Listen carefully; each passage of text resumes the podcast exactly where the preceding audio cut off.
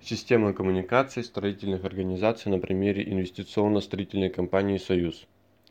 Экономический кризис или как в настоящее время проблема с пандемией и обвал рубля влияют на экономику страны. Строительная сфера в России и в Алтайском крае а, продолжает работу во время режима самоизоляции. Однако не без проблем.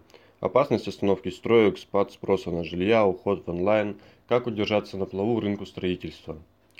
Вклад в недвижимость всегда был залогом стабильности и уверенности в будущее. Чтобы организация могла продолжать стабильную работу, нужны продажи. Для достижения продаж должна быть коммуникация, как с самой организацией и ее целевой аудиторией, так и коммуникация внутри компании. Объектом в докладе выступают системы коммуникаций строительных организаций, предметом – система коммуникаций инвестиционно-строительной компании «Союз». Целью является формулировка рекомендаций по улучшению системы коммуникации организации. Начнем с понятия коммуникации и ее основ. Коммуникация – это процесс передачи, обмена и восприятия информации между людьми в условиях межличностного и массового общения по различным каналам и с помощью разных коммуникативных средств. А под системой коммуникации организации понимается взаимодействие с целевой аудиторией и процесс передачи информации о компании с помощью различных каналов и инструментов. Коммуникация состоит из нескольких основных элементов. Первый – это источник, Компания, инициирующая коммуникацию. Второе – это сообщение, то, что компания хочет донести до представителей своей целевой аудитории.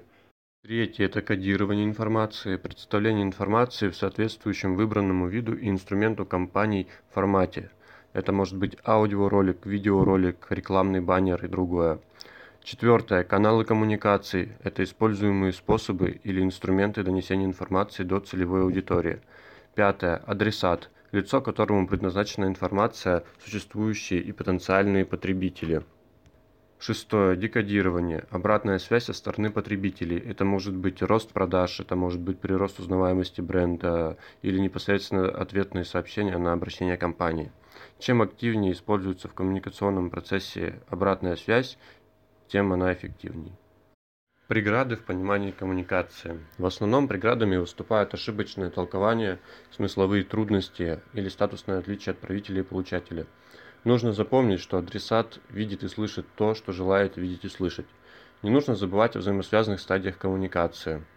Первая стадия – это возникновение идеи. Зачастую непосредственно в данном первоначальном этапе передачи сообщения возникают трудности.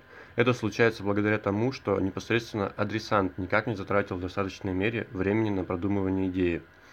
Эта стадия является важным аспектом для строительных организаций. Им важно, как будет выглядеть то сообщение, которое они хотят донести для своей целевой аудитории.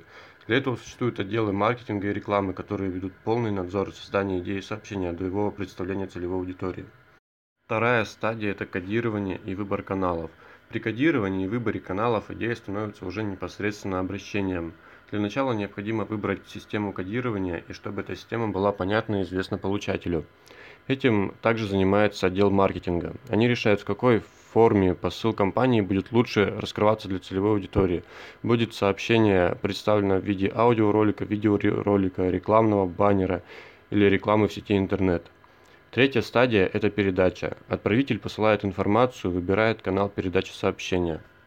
В основном все строительные компании пользуются всеми доступными каналами передачи сообщений. Это могут быть как э, размещение статей компании в специализированных журналах, размещение рекламы на радио, телевидении, размещение наружной рекламы, использование таргетированной контекстной рекламы, использование смс-рассылок. Э, это могут быть промо и рекламные акции, также э, проведение пиар-мероприятий.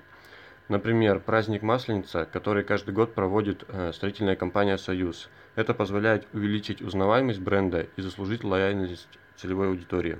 Последний этап – это декодирование. Декодирование – это перевод символов отправителя в мысли получателя, то, как адресат поймет и воспримет полученную информацию – примеру, инвестиционно-строительная компания «Союз» проводила рекламную акцию для одного из своих новых жилых комплексов.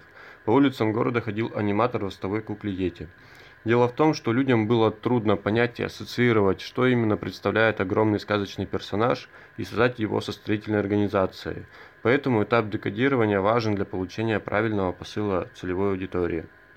В настоящее время строительные компании постоянно находятся в поиске эффективных инструментов для продвижения своего бренда. товаров и услуг.